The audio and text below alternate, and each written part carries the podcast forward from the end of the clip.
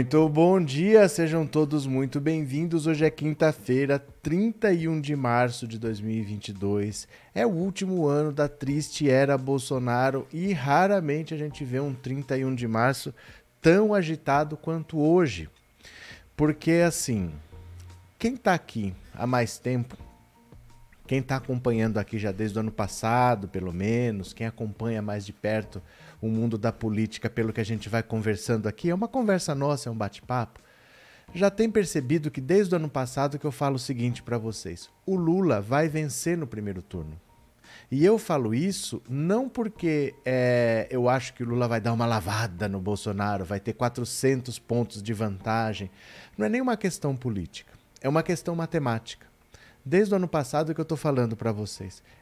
Quando teve essa história de fundo partidário e fundo eleitoral, que é dinheiro público nos partidos e não mais dinheiro de empresa, você não sai mais pedindo doação para a empresa porque é proibido. Você tem que trabalhar com o dinheiro público que você recebe. A partir daí a campanha mudou. Ao invés de ter um monte de candidato bizarro, 20 candidatos, os partidos vão perceber que o que dá dinheiro para eles é o fundo partidário e o fundo eleitoral, que é proporcional ao número de deputados. Então, se eu tenho um dinheiro para gastar, eu vou gastar esse dinheiro numa campanha eleitoral que não vai para lugar nenhum?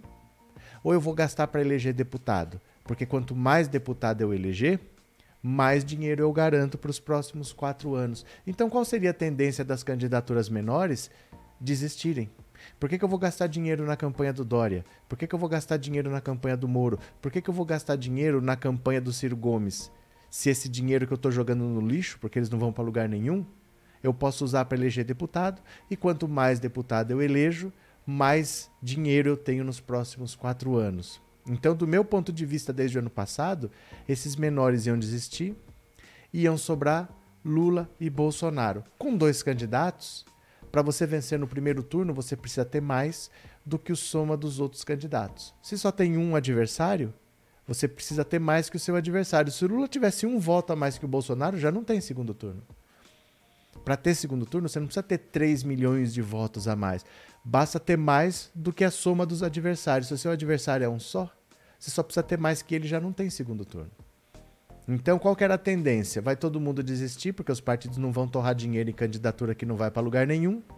Vai sobrar Lula e Bolsonaro, que é quem tem voto, e nesse cenário não tem segundo turno. Para ter segundo turno, você teria que ter vários candidatos com chance, vários candidatos com boa pontuação, para aí você falar, o primeiro não tem mais do que a soma dos outros. Vamos ter segundo turno entre os dois mais votados. Mas se você só tem dois, o primeiro tem mais votos que o segundo, o segundo são todos, os outros desistiram, então não tem segundo turno. O Dória já avisou ao Rodrigo Garcia que ele não vai ser mais candidato à presidência da República. O Dória, ele não é candidato à reeleição como o Bolsonaro. Se você é candidato à reeleição, você pode ficar no cargo até a eleição. Mas se você vai disputar outro cargo, você tem que sair seis meses antes. Então ele teria que deixar o governo de São Paulo e o Rodrigo Garcia vira governador, e aí o Rodrigo Garcia ia disputar a, a reeleição. Ele é governador ia disputar o cargo de governador. Então o Rodrigo Garcia poderia ficar até o final, mas o Dória que ia disputar a presidência teria que sair. O Dória já avisou o Rodrigo Garcia que ele não vai disputar a presidência da República, então ele não vai sair do cargo de governador. Aí o que, que vai acontecer então? Ele vai tentar disputar a reeleição. Só que ele está dizendo que ele pode fazer isso não pelo PSDB, pelo União Brasil. E aí é que está o problema, porque o PSDB fez prévias o ano passado para escolher o candidato, gastou dinheiro, movimentou o partido, inventou um aplicativo, passou um mico danado e agora o Dória pode abandonar tudo e ir para União Brasil para ser candidato a governador. Aí o Rodrigo Garcia, que ele trouxe do DEM, o DEM que fundiu com o PSL e formou União Brasil, pode ser o candidato ao governo pelo PSDB contra o João Dória. Então veja, o Rodrigo Garcia era do DEM e o João Dória era do PSDB. O PSDB do João Dória eh, vai ficar com o Rodrigo Garcia e o União Brasil, que é o herdeiro do DEM, vai ficar com o. Pera, vamos fazer assim, falar mais simples.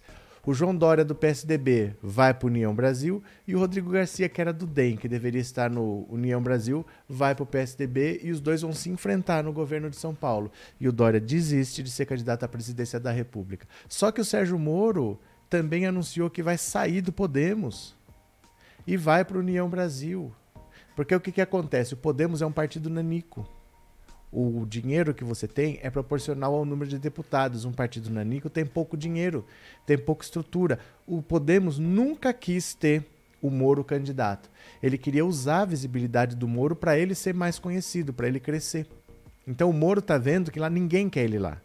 Eles já queriam, eles só queriam usar o Sérgio Moro para ter visibilidade e já tiveram. Então a partir de agora, tchau Sérgio Moro, porque eu não vou torrar dinheiro numa campanha presidencial que não vai para lugar nenhum. Aí eles estão empurrando o Moro para União Brasil. O Moro deve sair, deve anunciar que vai mudar de partido, vai para União Brasil. E no União Brasil, aí ele deve juntar então a candidatura do, do, Dória, que vai ser candidato a governador, não a presidente, a da Simone Tebet, que deve abrir mão, e aí vai ter uma candidatura só, que não vai para lugar nenhum também. Que também não vai para lugar nenhum. Então, por que, que o União Brasil quer um candidato à presidência da República? Pelo seguinte: é, o tempo da televisão é divididinho. Você não usa como você quer. Eu não posso pegar o programa inteiro e falar assim: é tudo pro presidente e os outros não vão aparecer. Não pode. Hoje é dia de campanha de presidente e governador e deputado estadual. Amanhã é presidente, deputado federal. O tempo é divididinho. União Brasil é hoje o partido com mais tempo de TV, e com mais dinheiro. Só que não tinham um candidato à presidência da República. Então eles precisavam ter alguém, porque senão esse tempo do presidente eles iam perder. Eles precisavam ter um candidato. Nem que fosse um candidato cabeça de bagre do próprio partido, mas eles falam assim: ó, você vai ser nosso candidato, não é para ganhar, é só para a gente usar o tempo e aí esse candidato à presidência da República, cabeça de bagre, faz o quê? Olha, eu sou candidato a presidente e eu apoio o João, candidato a deputado federal. Eu sou candidato a presidente, mas eu apoio o Zé, candidato a deputado estadual. Usava o tempo do presidente para os outros cargos do partido. Então eles não podiam ter tanto tempo de TV, tanto dinheiro e não usar esse tempo. Eles precisavam de um candidato. Aí eles levam o Sérgio Moro para lá, o Sérgio Moro deve ser o candidato do União Brasil, o Dória desiste, a Simone Tebet desiste, mas no fundo eles querem usar o candidato a presidente para fazer propaganda dos outros partidos. É claro que o Moro não sabe disso. O Moro acha que está indo para um partido grande que vai botar dinheiro da candidatura dele. Não é. União Brasil só quer os não perder o tempo que eles têm, porque é muito tempo de TV e é muito dinheiro. Eles vão usar isso tudo para eleger deputados federais é incrível como parece que eles estão dentro do jogo e eles não veem o óbvio. Que não vale mais a pena ser candidato a presidente para perder. É uma campanha muito cara, porque veja, se eu sou candidato a governador, eu só faço campanha no meu estado. É só aqui, ó. Se eu sou candidato a senador, é só no meu estado, é só aqui. Deputado, é só no meu estado. Presidente é no Brasil inteiro. Eu tenho que ter gente no Brasil inteiro, diretório no Brasil inteiro, outdoor no Brasil inteiro, bandeira no Brasil inteiro, propaganda no Brasil inteiro. É muito caro. Para ter 6% não vale a pena. Gasta esse dinheiro para eleger deputado, porque quanto mais deputados, mais dinheiro você garante nos próximos quatro anos. Então essas candidaturas agora vão limpar. Só falta o Ciro Gomes entender que ele também tem que desistir, porque o PDT já.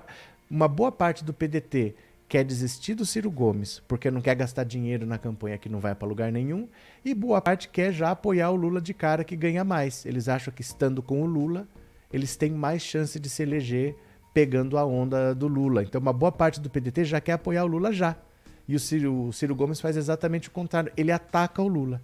Para todo mundo, vale mais a pena estar colado no Lula mas o Ciro Gomes ataca o Lula. Então o próprio PDT quer que o Ciro Gomes desista. Aí, meu povo, se desiste Ciro Gomes, que esses 6% que ele tem migram para o Lula, não tem Sérgio Moro, não tem Dória, não tem Simone Tebet, limpou, só ficou Lula e Bolsonaro. Com dois, quem tiver mais voto vence no primeiro turno. Porque eu só preciso ter mais do que a soma dos adversários. Eu não tenho que ter 30 pontos de diferença para o segundo.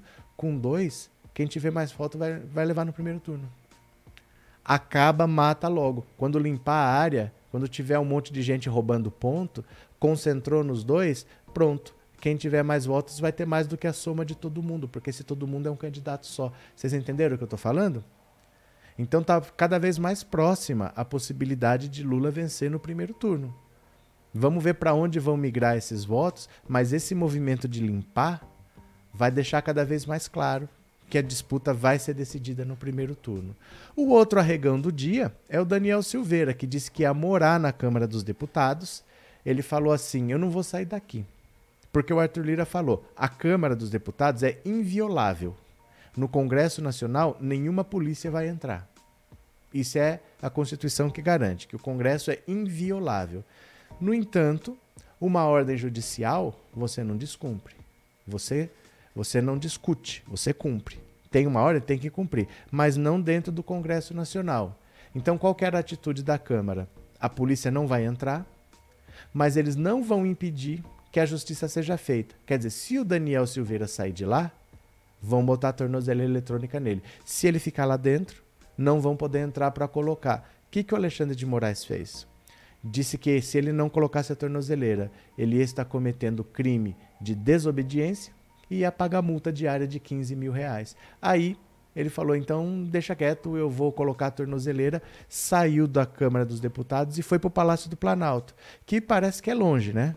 Parece que ah, foi pro Palácio. É na mesma praça. É a Praça dos Três Poderes, né? Então, de um lado, você tem o Congresso, STF e o Palácio do Planalto, é tudo junto, só tem uma praça no meio dos três. Deixa eu mostrar aqui que eu não sei se todo mundo tem essa noção, que é tudo no mesmo lugar. Olha, quando fala saiu do Congresso, ó, aqui está o Congresso Nacional, né? Aqui está o Congresso Nacional. Aqui de um lado, ó, Palácio do Planalto, com a rampa, o vidro, né? O homem da casa de vidro, e aqui do outro lado o STF. É tudo no mesmo lugar, você vai a pé, né? Então ele saiu daqui do Congresso Nacional e foi para o Palácio do Planalto lá conversar com o Bolsonaro e ele vai ter que colocar a tornozeleira eletrônica, senão ele está cometendo crime de desobediência e vai ter que pagar multa diária de 15 mil reais. Né?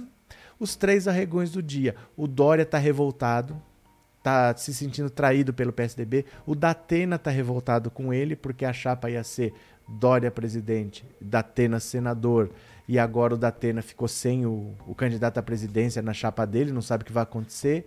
O Rodrigo Garcia, que achava que ia ser candidato do PSDB ao governo, ele vai ser, mas com a concorrência do Dória, que foi para o União Brasil, de onde ele saiu, tá um pandemônio. Eu acho que isso é isto é isto é treta na direita, treta na direita.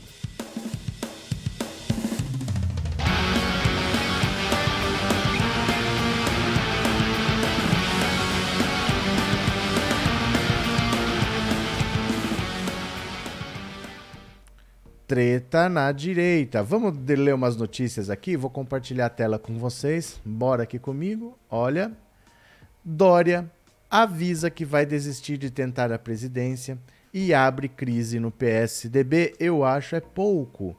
O governador de São Paulo, João Dória, avisou seu vice Rodrigo Garcia que pretende ficar no cargo que deixaria nesta quinta para disputar a presidência a surpreendente reviravolta abriu uma crise no PSDB, partido ao qual ambos são filiados. A reunião entre ambos, ambos os políticos ocorreu por volta das 17 horas da quarta no Palácio dos Bandeirantes. A partir daí, uma romaria de aliados de Dória se formou à sede do governo paulista para tentar entender o movimento.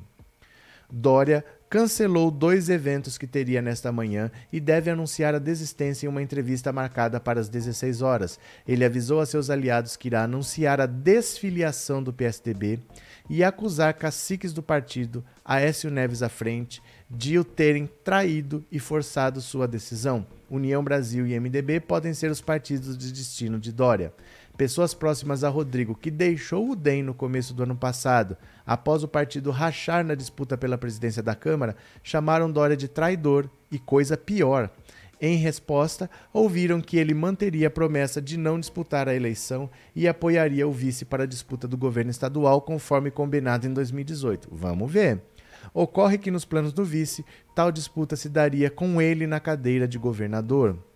Ele disse a amigos que não aceita concorrer com Dória no cargo. Quer dizer, ele vai ser candidato ao governo com o Dória candidato, mas o Dória mandando, como é que ele vai aparecer? Se ele não for governador, que chance ele tem de ser eleito? Ele não é conhecido, né? Fora da cadeira de governador e com a rejeição anotada por Dória no estado, a situação do vice se complicaria bastante para disputar a vaga do segundo turno, provavelmente contra Haddad, hoje na mais confortável situação para ir à rodada final. Alguns aliados ainda acreditam que Dória pode mudar de ideia ou simplesmente tentar a reeleição, mas o estrago político está feito. A noite foi marcada por troca de telefonemas e mensagens de celular pouco amigáveis. Um aliado muito próximo do governador se disse, nessa manhã de domingo, atônito com a situação.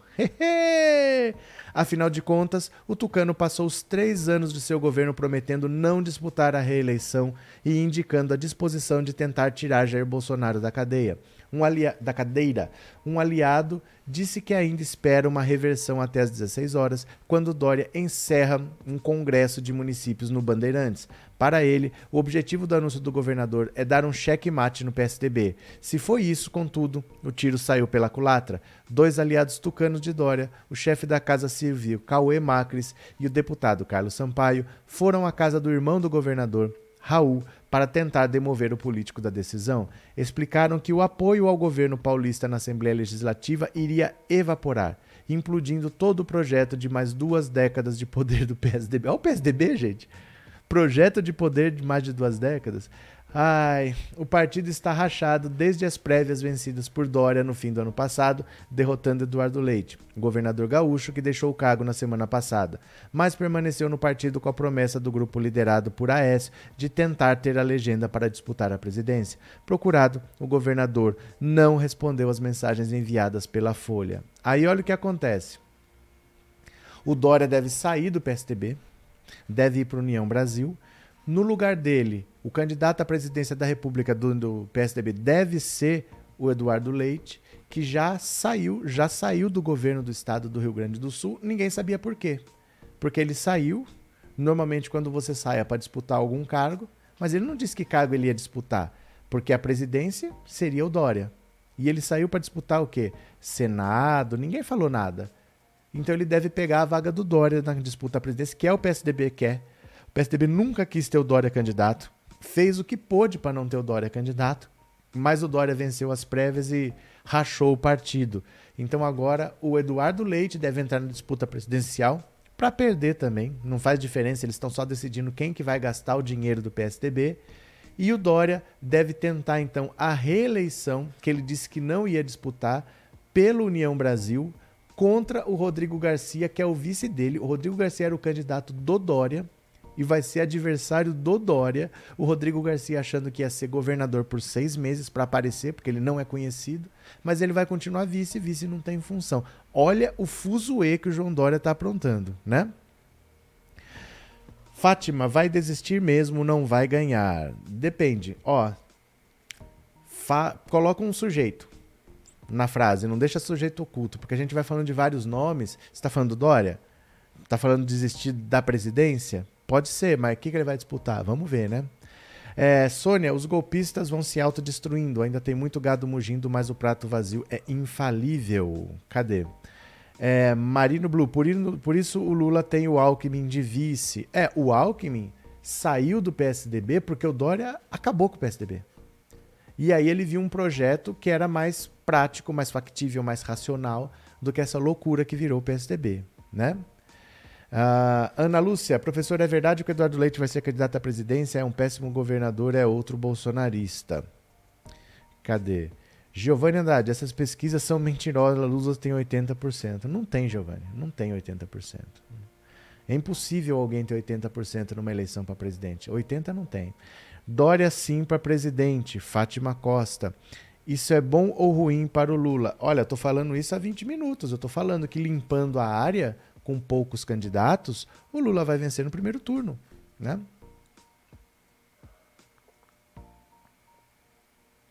De novo, para vencer no primeiro turno, as pessoas acham que você tem que ter muita vantagem para os candidatos. Você não tem que ter muita vantagem para os candidatos. Você tem que ter mais que a soma dos outros candidatos. Vou te dar um exemplo. Se o Lula tiver 40 Bolsonaro tiver 25, Ciro Gomes 6 e mais ninguém, 40, 25, 6, dá 40 a 31. Não tem segundo turno. Não é uma questão que eu tenho que ter 30 pontos de vantagem. Eu tenho que ter mais do que a soma dos outros candidatos. Quando você tira os outros candidatos, se só sobrarem dois, eu tenho que ter mais do que esse e já não tem segundo turno. Eu posso ter um voto a mais do que o segundo, mas não tem segundo turno. Eu tenho que ter mais do que a soma dos outros. Se os outros foram só, acabou a brincadeira. Então, assim, o Lula está em primeiro e os outros candidatos estão desistindo. Se tivesse mais candidatos com mais votos, ia ser difícil ele ter mais do que a soma dos candidatos, mas tinha que ter candidatos com 10, 15% para os votos estarem mais distribuídos. Os votos assim vão se concentrar em Lula e Bolsonaro e fica mais fácil ele vencer no primeiro turno, né? Deixa eu pegar mais uma notícia aqui para a gente ler. Olha, Dória nega, mas será candidato ao governo de São Paulo, dizem oposição e aliados. Lideranças de oposição a João Dória em São Paulo, seu partido e de legendas já consideram que o Tucano será candidato ao governo de São Paulo caso permaneça no cargo, como ameaça fazer. Até mesmo integrantes da equipe mais próxima dele têm a mesma certeza. Como revelou a Folha, Dora avisou ao seu vice, Rodrigo Garcia, que pretende ficar no cargo que deixaria hoje para disputar a presidência. A surpreendente reviravolta abriu uma crise no PSDB. Na conversa, o governador garantiu que não concorrerá à reeleição, apoiando a candidatura de Garcia, conforme acordo firmado por eles há três anos. Ninguém acreditou. Integrantes da equipe do próprio Dória, perplexos com a atitude que ele ameaça tomar, tenho a mais absoluta certeza de que o governador passará os próximos três meses negando a candidatura, para na reta final se lançar na disputa. As legendas têm até 5 de agosto para escolher seus candidatos em convenções partidárias. Segundo eles, Dória usará o argumento de que tem melhor pontuação de que Rodrigo Garcia nas pesquisas eleitorais e usará o pretexto de que a militância prefere que ele seja o candidato. Seu governo tem avaliação positiva de 17%. Olha que beleza. Segundo a mais recente pesquisa Genial Quest. De acordo com a mesma sondagem, 28% dizem que ele merece uma segunda chance como governador caso desista de concorrer à presidência. Já Garcia oscila entre 3 e 5% da intenção dos votos. Apesar de rumores de que poderia desistir da candidatura à presidência, a atitude de Dória de fazer o comunicado a Garcia um dia antes da data marcada para sua renúncia deixou seus até agora aliados perplexos e indignados. Um deles dizia que a atitude apenas reforça a pecha de traidor que ele carrega desde que começou a atacar Geraldo Alckmin, que foi seu padrinho na política. Eita, Laiá! Pega fogo, cabaré! Pega fogo! Como eu disse para vocês, é treta na direita, é treta na direita.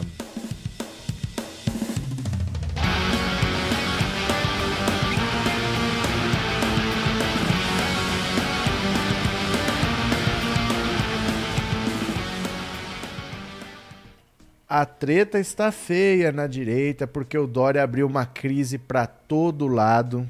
Tá complicada a situação dele. Veja só, o Rodrigo Garcia era do DEM.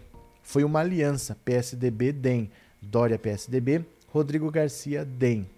Aí o Dória falou: "Eu vou ser candidato à presidência da República. Você que é meu vice vai ser o candidato à presidência. E você concorrer na presidência, ele tem, o Dória tem que sair do governo seis meses antes.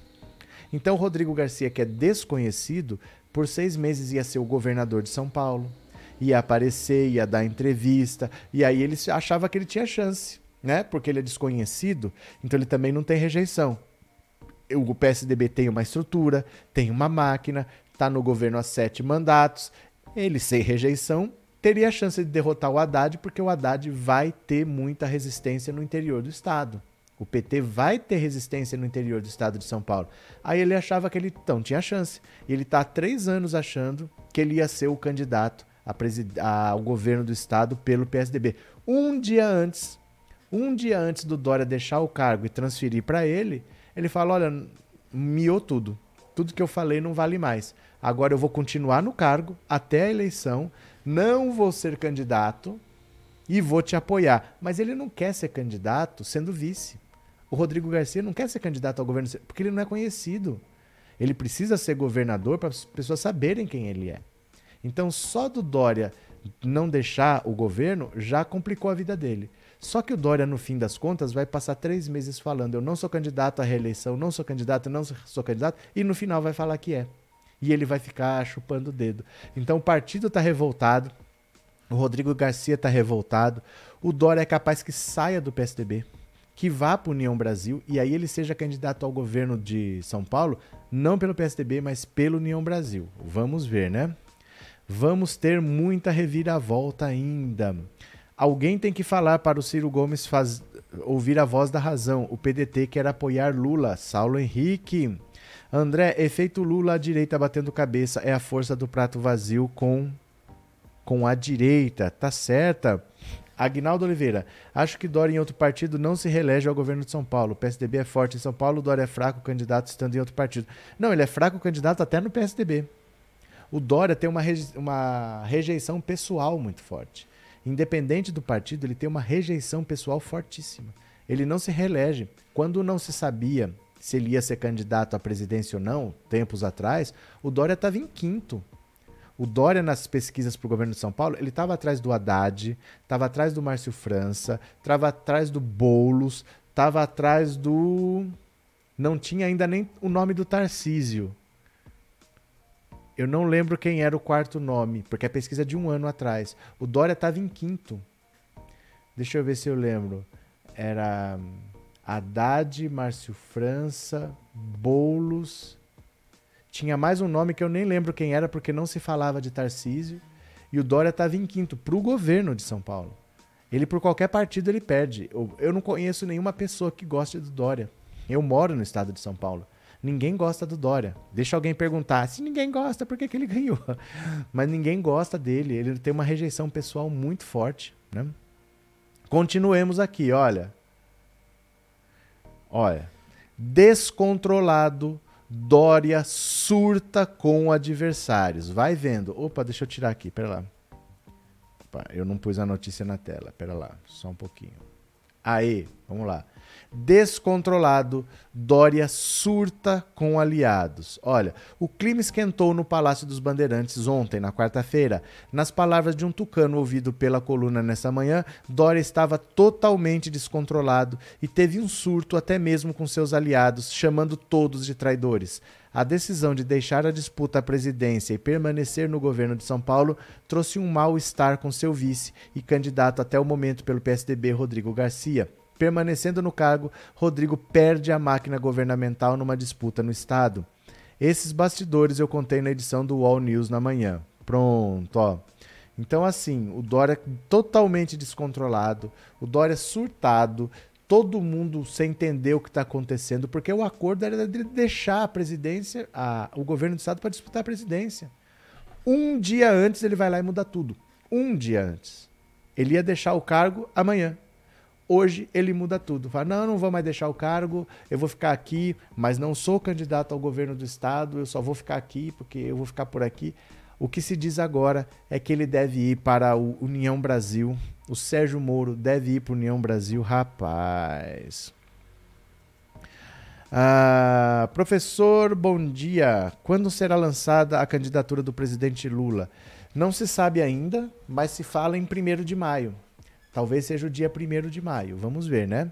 Mas será ainda uma pré-candidatura, porque o dia da candidatura mesmo é em agosto, né? Mas o lançamento da pré-candidatura talvez seja o 1 de maio, vamos ver.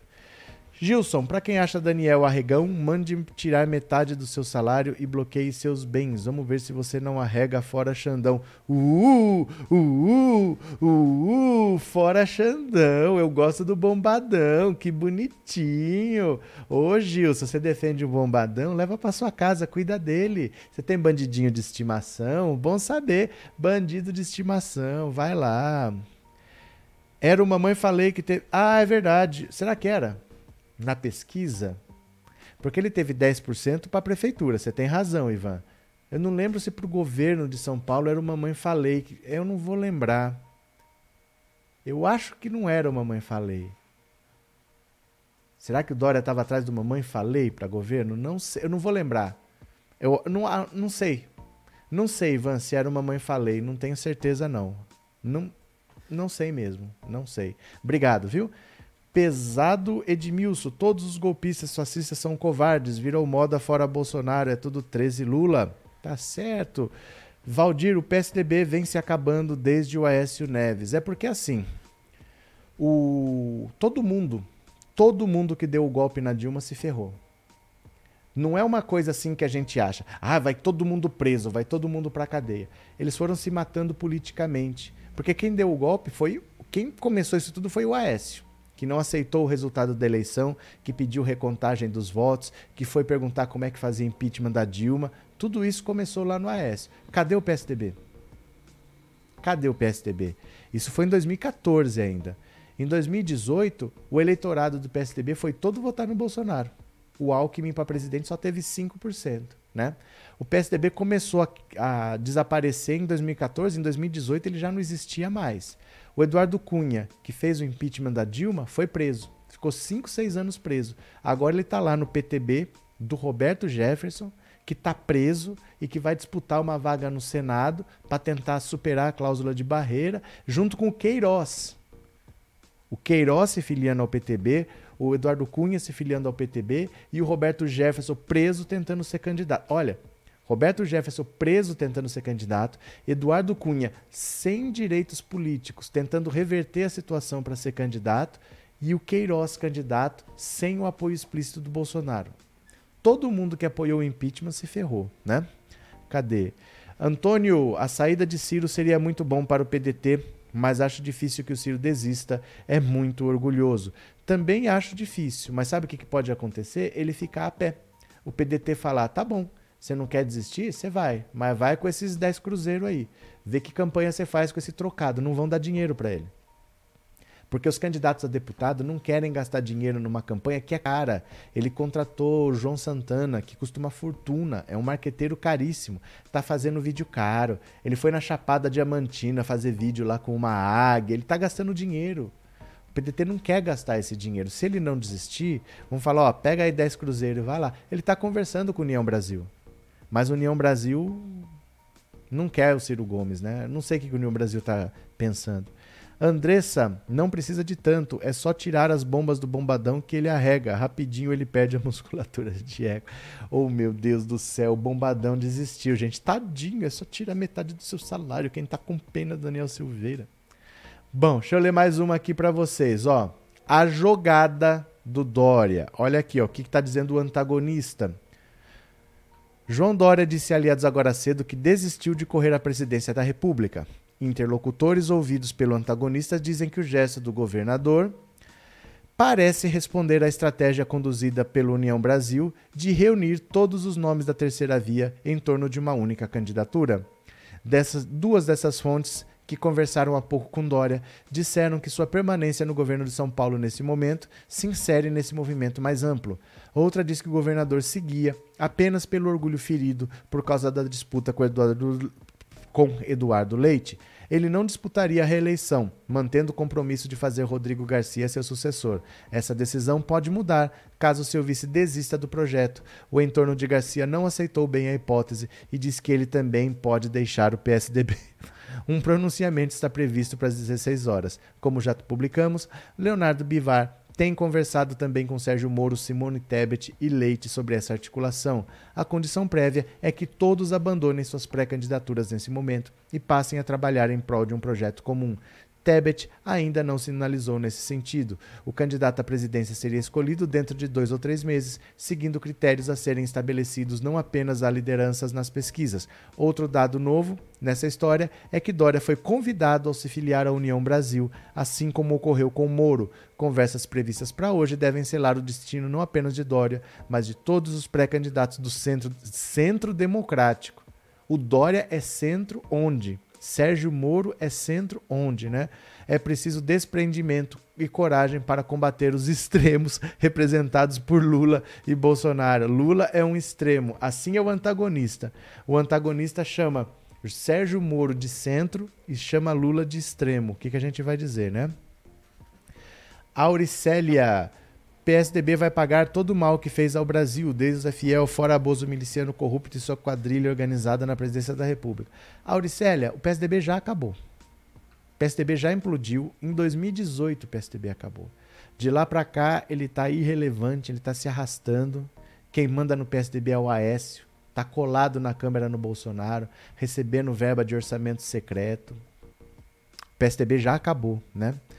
Gilberto, o prazo final para se filiar ao partido e registrar a candidatura é até 1 de abril? Eu acho que é até 2 de abril. Não, deixa eu ver aqui, ó.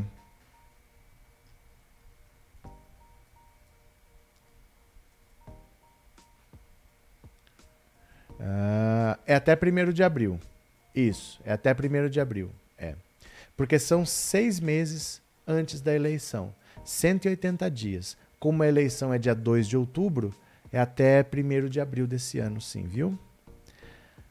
Acabaram com o PSDB do FHC. Mas o primeiro que começou a acabar com o PSDB foi o próprio FHC.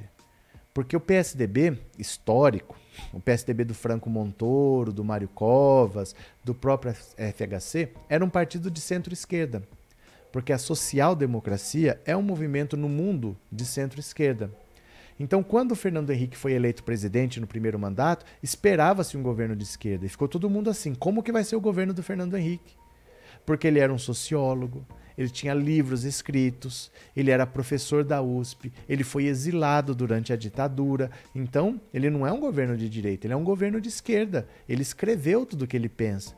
E ele foi dar entrevista, o Fernando Henrique eleito, como que vai ser o seu governo? A frase dele foi: "Esqueçam tudo que eu escrevi"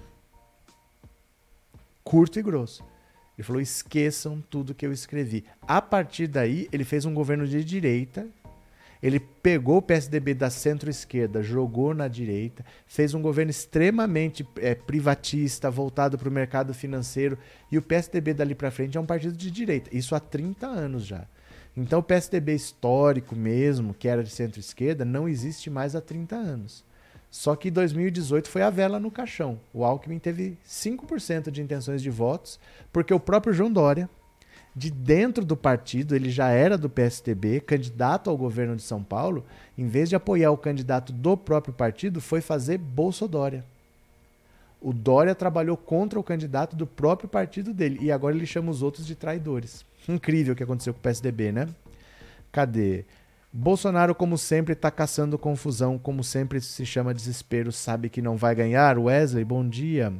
Antônio, é Dória não querendo ser humilhado e Moro buscando foro privilegiado para contornar a lei caso venha a ser condenado. É porque assim, o, o Moro, você não pode achar que ele está querendo ser presidente para ter foro privilegiado. Se você é presidente, o foro privilegiado é uma bobagem. O presidente ele indica ministro do STF, ele indica o procurador-geral da República. O presidente ele não pode ser julgado por um crime que ele tenha cometido antes do cargo. Ele tem muito mais poderes do que um foro privilegiado. Para o Moro buscar foro privilegiado, ele tem que ser deputado ou senador, mas senador é uma disputa difícil. No Paraná não dá, porque o Podemos já tem o Álvaro Dias como candidato. Se ele for para a União Brasil, também é difícil porque ele vai enfrentar gente grande na disputa. O Moro hoje está em baixa. Então, se ele quiser foro privilegiado, ele tem que ser deputado.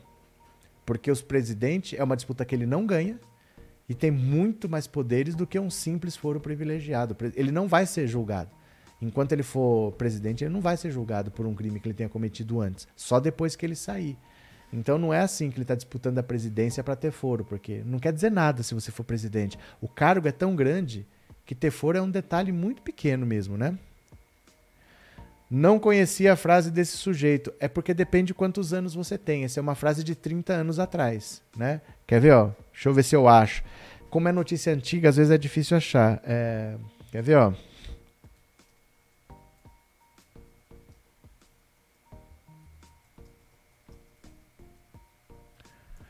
Vamos ver se eu acho aqui. Ó, deixa eu ver se eu acho.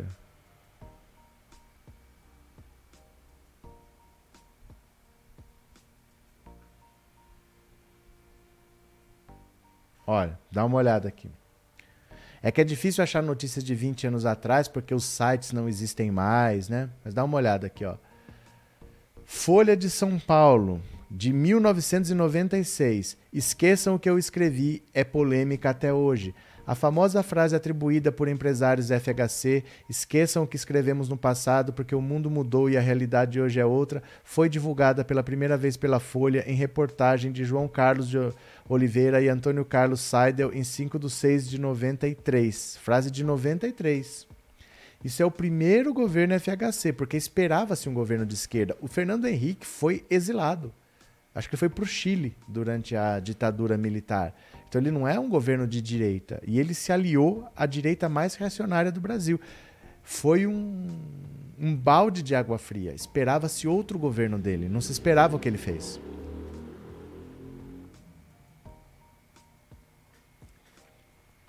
Então ali o PSDB histórico já não era mais o PSDB original, né? A partir do Fernando Henrique, né?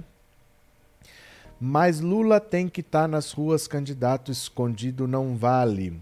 O Lula tem que estar tá onde ele bem entender, porque ele não tem que ir Marlene Marlene decidir onde ele tem que estar, tá, né? Eu acho que Lula tem mais experiência política do que Marlene Marlene.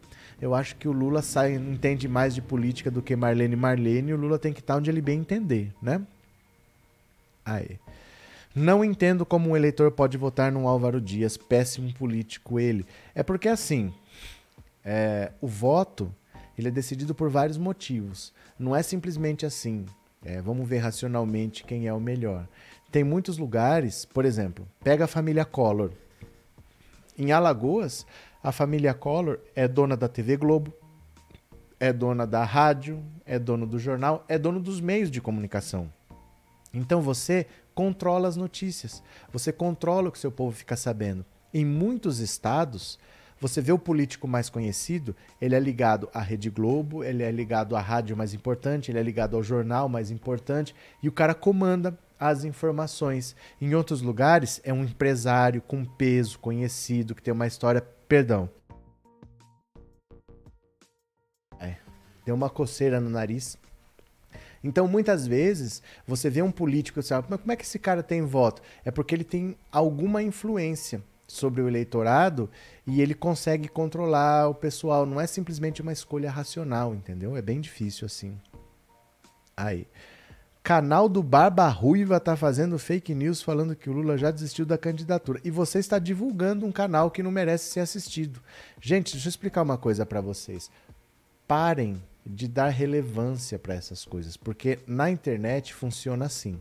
Toda vez que você fala de um termo, você usa um termo qualquer esse termo passa a constar como um dos termos mais comentados. Olha que absurdo esse vídeo. Você compartilhou o vídeo, você está ajudando a divulgar.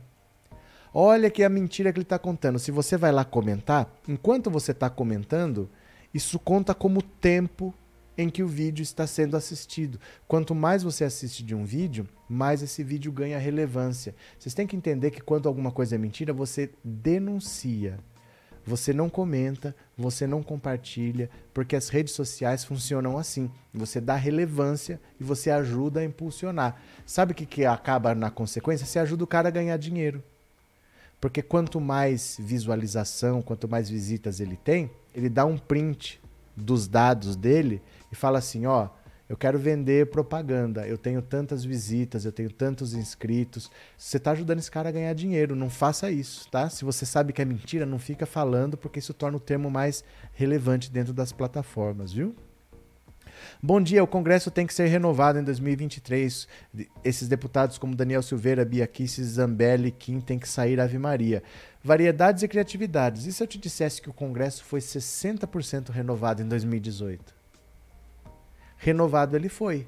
Só que colocaram Hélio Negão, Bia Kicis, Daniel Silveira, Kim Kataguiri. Não é, o problema não é renovar. É como se faz essa renovação. As pessoas têm que votar com consciência. A onda bolsonarista provocou uma renovação. Só que de deputados que não tinham nem experiência. Alexandre Frota, esse monte de gente aí. Então o Congresso ele é constantemente renovado. Não é tão simples se reeleger. O problema não é a continuidade, o continuismo problema é como você vota. As pessoas nem lembram em quem votaram, né? Renovar, renova sempre, né? Cadê? É, o Lula foi ovacionado no Rio de Janeiro, Saulo Henrique. Quem mais? Olha só aqui, ó. Sérgio Moro de saída do Podemos. Urgente, Moro decide migrar para União Brasil. Presidenciável vai anunciar saída do Podemos nas próximas horas. Convite de Luciano Bivar tem como condição abrir mão da pré-candidatura neste momento. Olha, Há tempos não se via um 31 de março tão agitado. Depois de João Dória dizer a aliados que não vai mais concorrer à presidência da República, outro que anunciará seu destino nas próximas horas é Sérgio Moro. O ex-juiz decidiu aceitar o convite de Luciano Bivar e se filiar à União Brasil. Como já publicamos, Bivar tem conversado também com Dória, Eduardo Leite e Simone Tebet sobre a candidatura única do chamado Centro, Centro Democrático. É brincadeira, viu? A condição prévia é que todos abandonem suas pré-candidaturas para neste momento e passem a trabalhar em prol de um projeto comum. O candidato à presidência seria escolhido dentro de dois ou três meses, seguindo critérios a serem estabelecidos não apenas a liderança nas pesquisas. Na segunda, Moro jantou com Bivar e ensaiou um gesto de desprendimento ao dizer que o cacique seria um ótimo vice ou cabeça de chapa. É um terremoto político. Olha, Presta atenção. Esse projeto do União Brasil não tem chance de dar certo. Vamos tentar fazer uma candidatura conjunta. E ninguém se conversa. Ninguém é amigo. Sérgio Moro não conversa com João Dória. João Dória não tem amizade com Simone Tebet. Tem no máximo respeito. Mas dizer que um abriria a mão para o outro, eles não são parceiros de nada. Cada um tem uma visão diferente. Juntar tudo num balaio de gato não vai dar certo. O que, que vai acontecer? O Moro vai desistir do Podemos, o, o, Dória vai desistir do PSDB, a Simone Tebet vai continuar no MDB e não vai desistir, mas talvez ela desista mais para frente. O que vai acontecer é que essas duas candidaturas vão deixar de existir, vai ficar isolado. Lula num degrau, um degrau abaixo o Bolsonaro, um degrau bem abaixo o Ciro Gomes, o resto vai desaparecer das pesquisas. E nós vamos ver um cenário cada vez mais limpo, e cada vez mais claro que só tem Lula e Bolsonaro. Só com Lula e Bolsonaro a eleição se decide no primeiro turno. Você precisaria ter mais candidatos com boa pontuação para espalhar os votos e forçar um segundo turno. Com dois candidatos, decide-se no primeiro turno, mesmo que o Lula tenha um voto só a mais que o Bolsonaro. Com dois candidatos, você precisa ter mais do que a soma dos outros. Se os outros é um só, basta um voto para vencer no primeiro turno. Hein? Cadê quem mais? Bom dia, Josmar. Acabou de sair na CNN que Dória é o candidato à presidência do PSDB. Josmar, se ele for o candidato à presidência, ele tem que sair do governo do estado. Se ele já avisou ontem que não vai mais sair, ele precisa se desincompatibilizar, né? Tem que esperar, viu? Tem que esperar. É, esse ano vai haver muita fake news contra o Lula. Todo ano tem. Não é que esse ano vai ter. Todo ano tem. Todo ano tem. E ninguém acredita mais, né? A terceira via irá decolar com a economia nas mãos do Paulo Jegues, com certeza. Álvaro Dias era o pitbull da direita e ia aos debates só para atacar o Haddad e a esquerda. Agora aqui, ó, deixa eu falar de outro arregão do dia. O Daniel Silveira, que ia morar no, na, na Câmara dos Deputados. Olha aqui, ó. Sem tornozeleira, Daniel Silveira deixa a Câmara e vai para o Planalto. Como eu disse, é tudo no mesmo lugar, né? O deputado federal Daniel Silveira deixou as dependências da Câmara na manhã de hoje sem colocar tornozeleira eletrônica e foi para o prédio do Palácio do Planalto, após o ministro Alexandre de Moraes estipular ontem a aplicação de uma multa diária de 15 mil e determinar o bloqueio das contas bancárias do parlamentar como garantia do pagamento da penalidade. Após dormir em seu apartamento funcional localizado na Asa Norte, no plano piloto, Daniel Silveira chegou ao plenário da Câmara às 7h45 Segundo a deputada Carla Zambelli, o colega foi ao Planalto após esperar a Polícia Federal, mas não queria ter aparecido, mas não teria aparecido na Câmara. Silveira, porém, aguardou apenas 20 minutos após anunciar que chegaria à Câmara por volta das 8 horas. O deputado federal irá acompanhar a troca de ministros em evento que ocorre na manhã de hoje no Planalto. Há expectativa também de que haja uma conversa entre ele e o presidente da República. Em entrevista à Jovem Pan, Ontem, Silveira disse que aceitaria colocar o aparelho, mas chamou Moraes de uma pessoa fraca, frustrada, que não tem nenhum tipo de expediente para vencer a batalha dentro da Constituição. Ele pode não gostar, mas não foi ele quem escreveu. A questão é: quando ele faz o sequestro de bens, tenta bloquear a conta, estabelece multa de 15 mil por dia. Se vai atingir a minha família, eu não vou mais me submeter a isso. Eu não tenho respeito.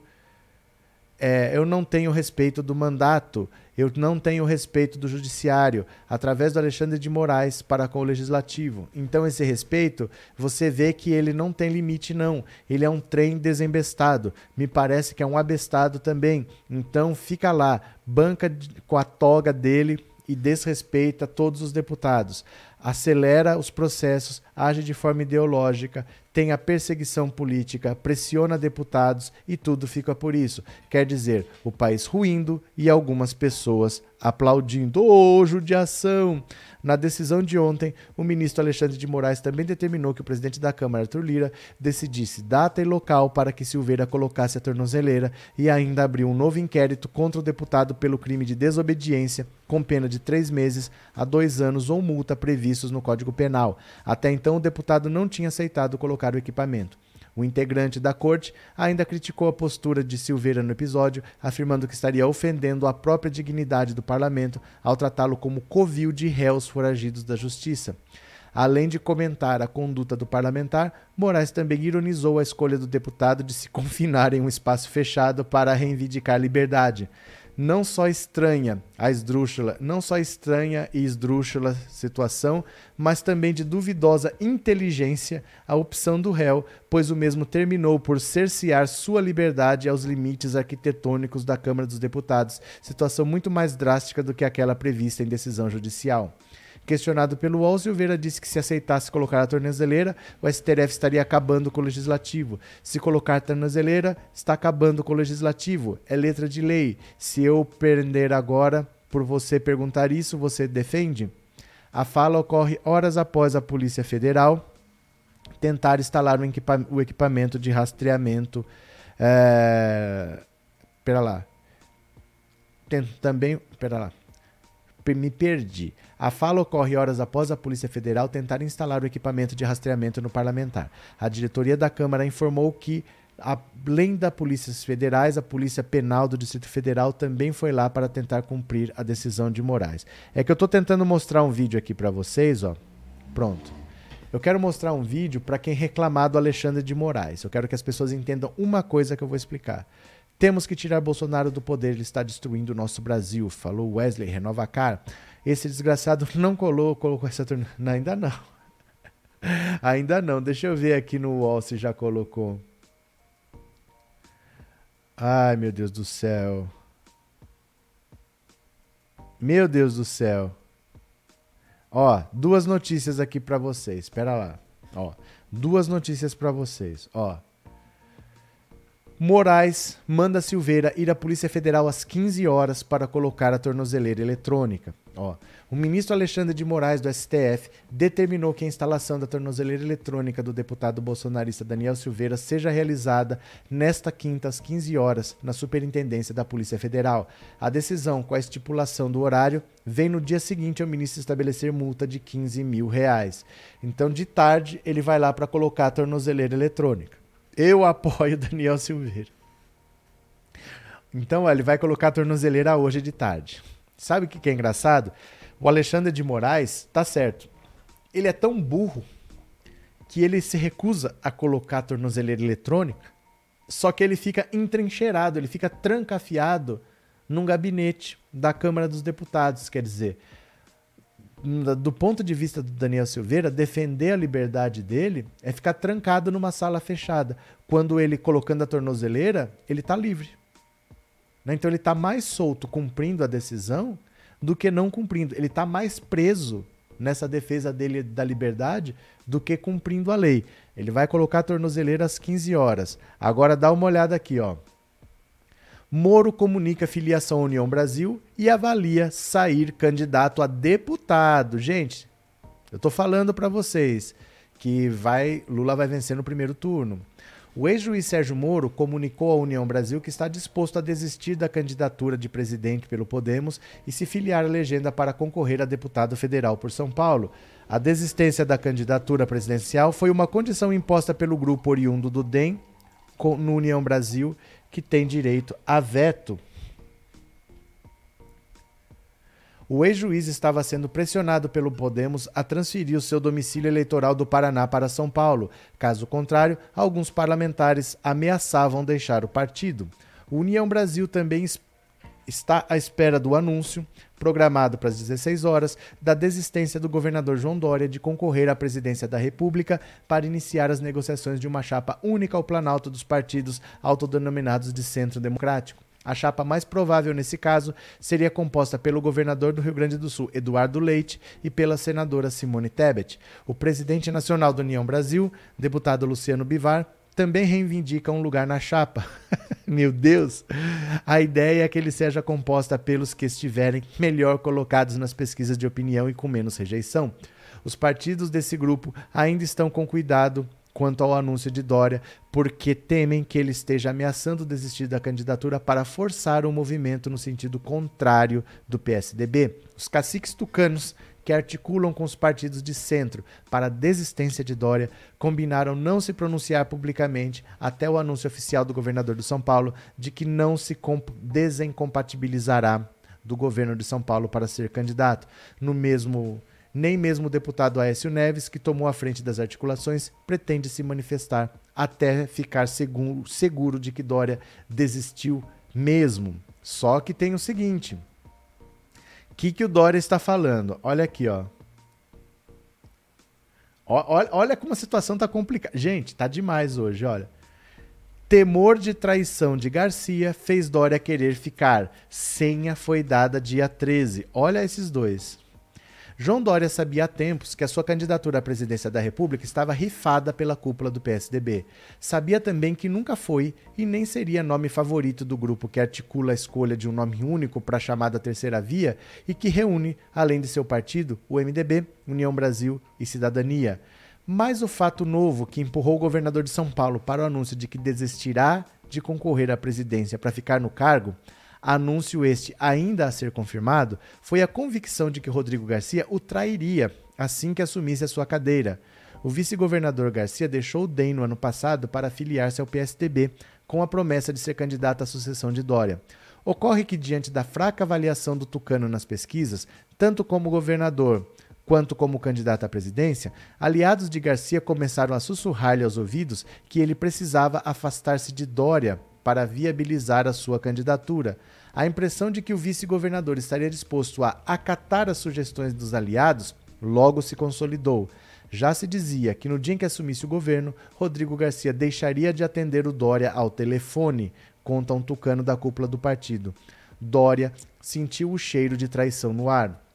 No último dia 13, quando recebeu em sua casa em São Paulo os presidentes do MDB, Baleia Rossi, do União Brasil, Luciano Vitar, e do PSDB, Bruno Araújo, Dória acenou pela primeira vez com a ameaça de não mais sair do governo, deixando o cargo e a máquina aos cuidados de Rodrigo Garcia. Sabia que para o PSDB sua atitude resultaria no aprofundamento da crise que arrisca deixar o partido em frangalhos. Sabia também que para o MDB e União Brasil, as consequências do seu fico seriam ainda piores. Significariam a explosão do palanque das siglas em São Paulo. No final do ano passado, os dois partidos selaram o apoio à candidatura de Garcia numa aliança que hoje envolve mais de 400 prefeitos e uma infinidade de deputados estaduais. Tanto Bivar quanto Baleia Rossi saíram da reunião na casa de Dória alarmados mais céticos quanto à possibilidade de o governador cumprir sua ameaça.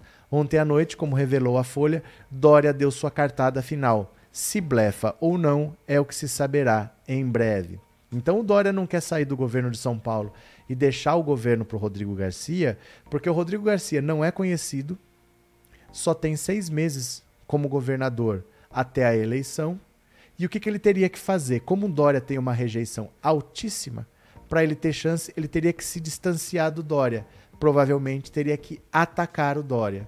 Então o Dória vai sair para concorrer à presidência com 2% sendo atacado pelo próprio vice. Ele falou: então eu não vou sair. Então eu não vou deixar também você me atacar. Gente do céu, treta na direita, treta na direita.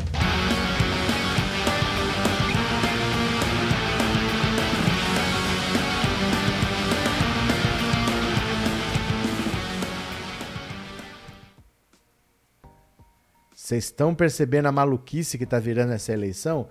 Porque não vale a pena, né? Não vale a pena você estar nessa disputa a troco de nada, né? Agora, sobre Dória desistir de concorrer à presidência, olha o que, que o Dória falou. Oficialmente, né? Da boca para fora ele falou: nem fui, nem voltei diz Dória sobre especulação de que ficará no governo e não será candidato a presidente. O governador de São Paulo, João Dória, deixou claro à coluna de que a decisão de permanecer no cargo e desistir de candidatura à presidência da República não está sacramentada e possivelmente sequer será concretizada. Dória comunicou na quarta ao vice-governador Rodrigo Garcia que tinha desistido da campanha nacional e que permaneceria no cargo de governador. Com isso, ele rompia um acordo que os dois firmaram há três anos e que garantia que Garcia assumiria nesse ano o comando do governo e seria candidato à sucessão estadual pelo PSDB. A informação do diálogo dos dois, antecipada pela Folha, explodiu como uma bomba nos meios políticos. Na manhã desta quinta, no entanto, Dória teria voltado atrás. Diante das resistências para sua permanência no governo de São Paulo, ele sairia sim do cargo e deixaria o caminho livre para Rodrigo Garcia assumir o governo e sair em campanha pelo Estado. Ainda não está claro, porém, que Dória segue candidato à presidência da República. Entre as várias informações que circulam sobre sua decisão final está a cogitação de que ele poderia até mesmo se retirar da vida pública para cuidar de sua família. A entrevista da primeira-dama de São Paulo, Bia Dória, à Folha, dizendo que quer o marido de volta em casa, está sendo vista como uma senha de que ele pode, de fato, abandonar a vida pública. Questionado pela coluna, Dória enviou um áudio afirmando: Estou correndo muito aqui mas nem fui, nem voltei. Só para você saber, só especulação. Prefeitos do interior ligado a Garcia dizem que receberam dele a informação de que Dória recuou e não vai ficar no cargo. Dória avisou Rodrigo Garcia que pretende ficar no cargo e que deixaria nesta quinta para disputar a presidência em reunião que ocorreu por volta das 17 horas ontem. A partir daí, uma romaria de aliados de Dória se formou à sede do governo paulista para tentar entender o movimento. Dória cancelou dois eventos que teria nessa manhã, blá blá blá blá blá. Aqui tá repetindo um monte de coisa que a gente já leu, né? Olha, tá tudo confuso, mas o que está acontecendo de bastidor é o seguinte: os partidos não querem jogar dinheiro no lixo. Então eu não quero ter uma candidatura que não vá para lugar nenhum. Porém, eu também não quero jogar tempo de televisão no lixo. Então eu não quero ter um candidato mas eu não quero deixar de usar o horário desse candidato. Então, por exemplo, o que, que a União Brasil quer fazer? Eu quero ter um candidato à presidência, porque se eu não tiver candidato nenhum, eu perco tempo. O tempo que é reservado para o presidente da República, se eu não tenho candidato, eu perco. Eu quero ter um candidato. Vem todo mundo para cá, vamos ver quem vai. Um candidato vai ter, mas esse candidato não é para ganhar. Não é um candidato para brigar com ninguém, não. É um candidato para estar tá aqui, ó, meio que só para aparecer. Eu quero um candidato. Eduardo Leite é o ideal. É um candidato que sabe que não vai vencer, então ele vai estar tá aqui botando a cara na, na televisão, ele vai ter é, projeção nacional, que ele ainda não tem, ele é um governador mais ainda fechado no Rio Grande do Sul, ele coloca a cara para o Brasil todo, mas no horário dele, eu sou candidato a presidente, o João é o candidato a deputado federal. Eu sou o candidato a presidente, João. Ele vai usar o horário do presidente para os candidatos estaduais. Então ele vai tentar levar alguém lá, esse alguém sabendo que não é para ser candidato para ganhar. É um candidato que é para disputar, mas não para ganhar. O Sérgio Moro é capaz de ir para lá, vai ficar três meses lá até agosto. O Dória pode ser que vá para lá, fique lá três meses. No final das contas, o Sérgio Moro é capaz que saia candidato a deputado. O Dória não se sabe se, se vai ser candidato ao governo do estado ou não, vai depender do que ele vai falar hoje. Mas União Brasil, ele quer um candidato para perder. Ele não quer um candidato para ganhar, porque ele não tem um candidato para ganhar. A disputa está entre Lula e Bolsonaro, mas ele não quer não ter candidato nenhum. Se não tiver um candidato de peso, eles vão botar qualquer cabeça de bagre, mas eles não vão jogar fora o horário que é muito, é o partido que mais vai ter tempo à disposição. Eles não vão jogar esse horário no lixo sem um candidato para ocupar. Alguém vai ser o candidato, entendeu?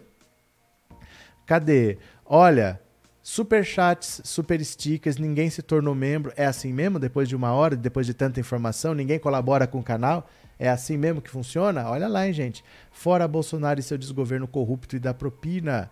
Esse Daniel Silveira é muito cara de pau. Inês, amei o. Sérgio Belarmino, cadê? É, Maria Oliveira, amei o Dória ser traído. Tá certo. Paulo Santos, União Brasil, que piada. É porque assim, União Brasil é o DEM e o PSL. O PSL é um partido grande, entre aspas, porque sempre foi um partido pequeno e ficou o segundo maior partido, só perdeu para o PT com o bolsonarismo. Esses candidatos, o PSL já sabia, eles iam sair de lá quando o Bolsonaro fosse para algum partido ser candidato, eles iam acompanhar o Bolsonaro. Então ele sabia que ele era pequeno, que ele ficou grande, mas ia voltar a ser pequeno. Então eles têm que aproveitar agora, porque assim, o dinheiro que você tem é relativo ao número de deputados que você elegeu na eleição anterior. Então, em 2018, eles elegeram 50 deputados. Eles estão recebendo bastante dinheiro relativo aos 50 deputados que o PSL elegeu. Junta com o DEM é muito dinheiro. Só que eles sabem que esses deputados vão sair. Então eu tenho que aproveitar que eu tenho muito dinheiro e muito tempo de TV para eleger muita gente. Então eu não vou desperdiçar o tempo que eu tenho, que é muito tempo, para presidente, não colocando ninguém. Eles precisam ter o candidato porque eles sabem, os deputados bolsonaristas saíram, se eles não fizerem nada, o partido vai encolher, partido menor, menos dinheiro. Aproveita que tem dinheiro, vamos tentar eleger deputado. Não vão torrar dinheiro com eleição para presidente da República. Então eles querem um candidato ciente de que vai perder. Provavelmente eles vão ficar com essa bagunça aí de centro democrático, de terceira via, só para fazer a UE. Depois, na hora de valer, bota lá o, o Eduardo Leite, só porque é um cara meio sem rejeição, é um cara meio. ninguém conhece muito, deixa ele lá só para constar. Sérgio Moro vai ser candidato a deputado federal. O Dória desiste da política, ele vai fazer esse AUE só para se manter no noticiário. No fundo é isso, né? Cadê quem mais? É, Laza Justino, haja óleo de peroba para passar na cara desse, na cara de pau desses diabólicos. Cadê? Osmar Oliveira, Lula hoje aqui na minha cidade, Salvador, Bahia, tô colado Lula 13. Valeu, Osmar. É, Arnaldo, esse ano é Lula no primeiro turno sem dó nem piedade. Célia Regina, logo Ciro Gomes será convidado a desistir da candidatura à presidência. Ele já foi. Ele está sendo convidado a desistir há muito tempo. O problema é que o Ciro Gomes ele é vice-presidente do PDT. Ele não é só o candidato. O Dória ele é candidato. Ele não é presidente, vice do PSDB.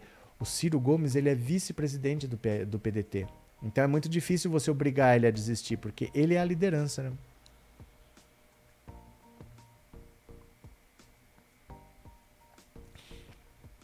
Cadê? O Dória está provando do próprio veneno é o Dória, o PSDB. É muito estranho você dizer que está sofrendo um golpe, dizer que está sendo traído, né? Logo o Dória e o PSDB. Cadê? Louvores e pregações oficial. Como estão as pesquisas de Lula? Gente, pesquisa é quando sai. Não muda. A última pesquisa que a gente tem é aquela Poder Data, que dá 40, 31. Mas essas pesquisas aí você não leva em consideração. Tem duas pesquisas para você levar em consideração. Três. Datafolha, XP e PESP e IPEC. Essas três são de institutos é, para você levar em consideração. XP e PESP, IPEC e Datafolha. O resto, Poder Data, Paraná Pesquisas, são institutos que não têm a mesma credibilidade e confiabilidade. Na última pesquisa da Datafolha estava Lula com 44 e Bolsonaro com 26. O Lula estava 18 pontos na frente, né? Mirela, será que esse Eduardo Leite não será um risco, digo, no sentido para as próximas eleições, já que não VEC? Não sei. Olha, Mirela, não dá para saber. As próximas eleições que você fala é agora, de 2022 ou para 2024, 2026? O futuro, o tempo dirá. Ninguém sabe. Ele é um candidato. O que, que você considera um risco? O que, que é exatamente um risco? Explica para mim. Porque para essas eleições ele não tem chance. Não tem tempo de ninguém se viabilizar agora como candidato. Já está em cima. Não tem tempo de aparecer o um nome do nada agora. Faltam seis meses para eleição, né? Quest genial também, professor.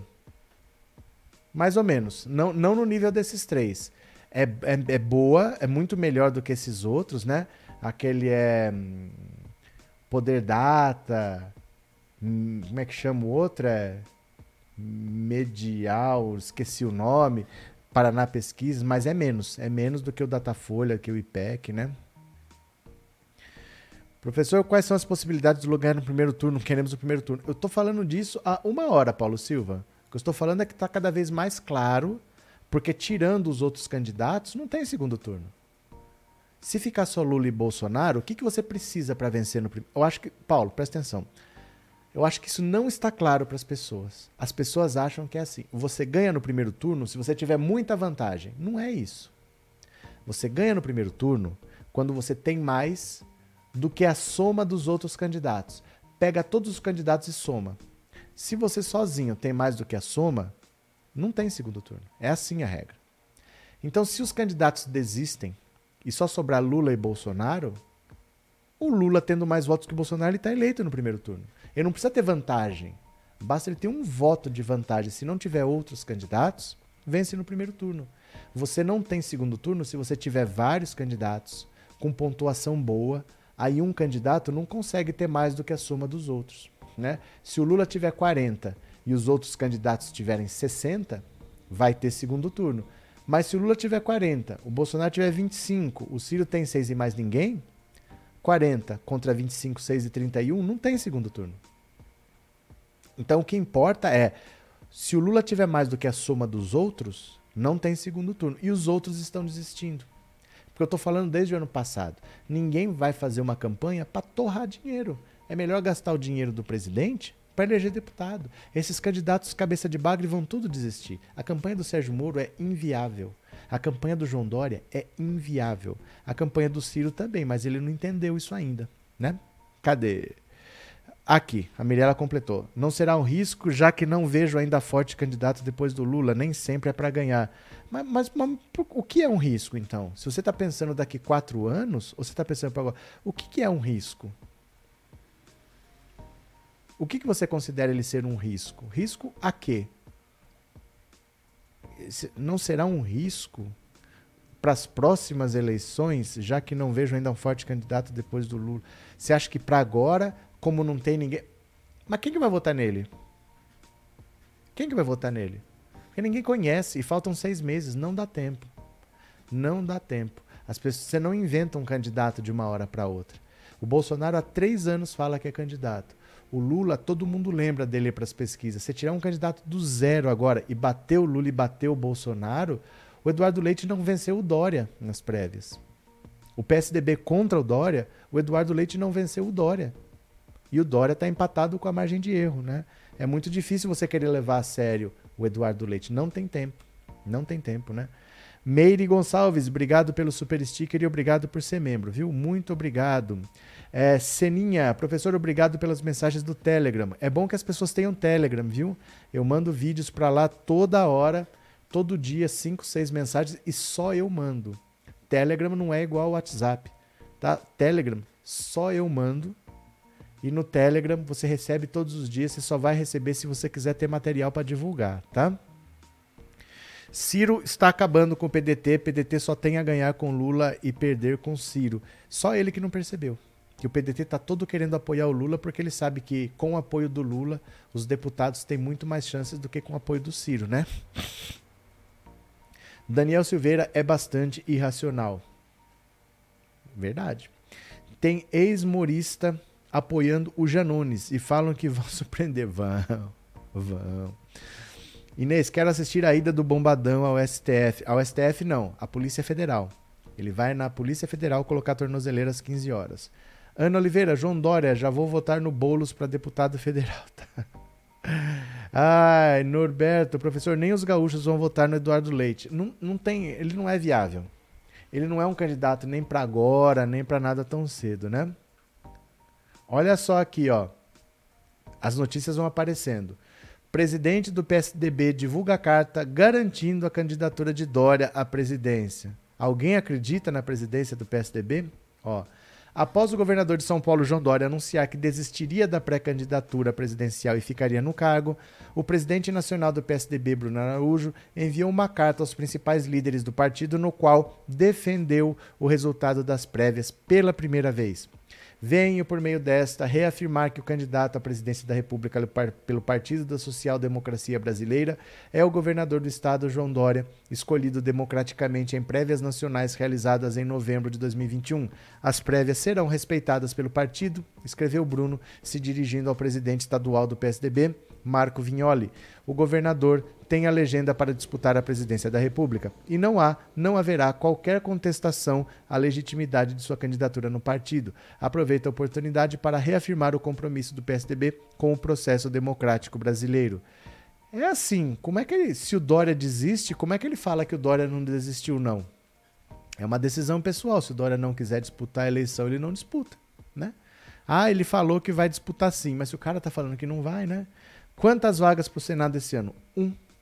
Uma vaga por estado. Uma e apenas uma, né? Cadê? Ah lá. É, Dória conduzindo a carreira política como governa, só fazendo besteira. O Dória provavelmente sai da vida pública, porque a rejeição dele inviabiliza qualquer coisa. O Dória tem uma rejeição alta que, assim, não dá para ele tentar ser reeleito governador, nem tentar ser presidente. A rejeição dele é muito alta, né? Cadê? Dória conduzindo a carreira política, acabei de ler. Professor, suas análises estão se confirmando. É porque, Elias, não é nem uma questão política, é uma questão matemática.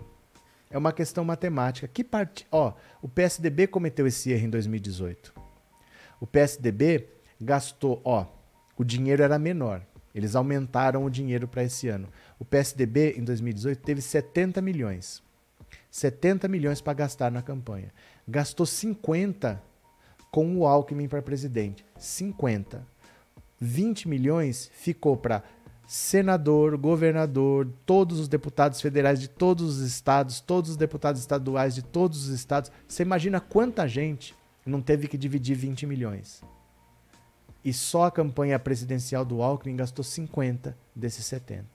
O que, que aconteceu? O Alckmin ficou com 5% e o PSDB diminuiu na Câmara. O PSDB mingou e hoje é um partido praticamente irrelevante. Então todo mundo viu o que aconteceu com o PSDB em 2018 e vão falar: por que, que eu vou torrar dinheiro numa campanha que não vai ganhar? Se não vai ganhar para presidente, nem gasta. Gasta para eleger deputado, porque é o deputado que garante que você vai ter dinheiro, é o número de deputados. Então estava na cara que essas campanhas como Sérgio Moro, como é, Dória, como Ciro Gomes, por que, que os partidos vão jogar dinheiro ali? O Moro é um megalomaníaco. O Moro vai querer fazer campanha cara e ele foi para um partido pequeno, para um partido nanico. O Podemos é um partido que tem 11 deputados. Não tem dinheiro para ficar jogando fora. Não tem tempo de TV para ficar jogando fora. É claro que não ia investir na campanha do Moro. Então a tendência é que o Moro desista, que o Dória desista, que todo mundo desista. E com dois, não tem segundo turno, né? Cadê? Na política, a palavra é fundamental. No entanto, o PSDB e o Dória estão com dificuldade de empenhá-la com credibilidade junto ao eleitor. É, Roseli, é, não dá para ficar fazendo esse monte de duplo twist carpado que o PSDB e o Dória ficam fazendo o tempo todo, né? Não dá, você tem razão. Cadê? Margarida Ferreira é Lula, aceita que dói menos gado. Margarida tá brava. Leia Cesini, Dória vai se aposentar. É bem provável. É bem provável, porque ele é rico, ele tem empresas para cuidar, ele não tem muito o que fazer na política, porque ninguém gosta dele, a própria política não gosta dele. Ele é rejeitado dentro do próprio partido. Então é muito difícil que ele tenha alguma vida assim longa pela frente na política. O eleitorado não gosta, mas nem o próprio partido dele gosta, né? Então é difícil. Arthur, gradativamente as pesquisas vão mostrando o Bozo subir e Lula se manter. De onde você está tirando isso, Arthur? De onde você está tirando isso? Acredito que o mais importante agora é manter os votos do Lula para ele passar. Pois se ele passar a perder. De onde você está tirando isso, Arthur? De onde você está tirando isso? Você está comparando pesquisas diferentes, meu cara. Você não pode fazer isso, porque os métodos são diferentes. Você não pode comparar a pesquisa Paraná com o Datafolha. Uma é presencial, a outra é por telefone. Os resultados são diferentes. O Datafolha, você viu aqui, ó, ó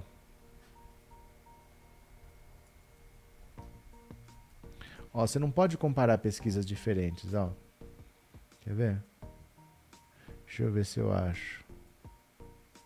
Olha.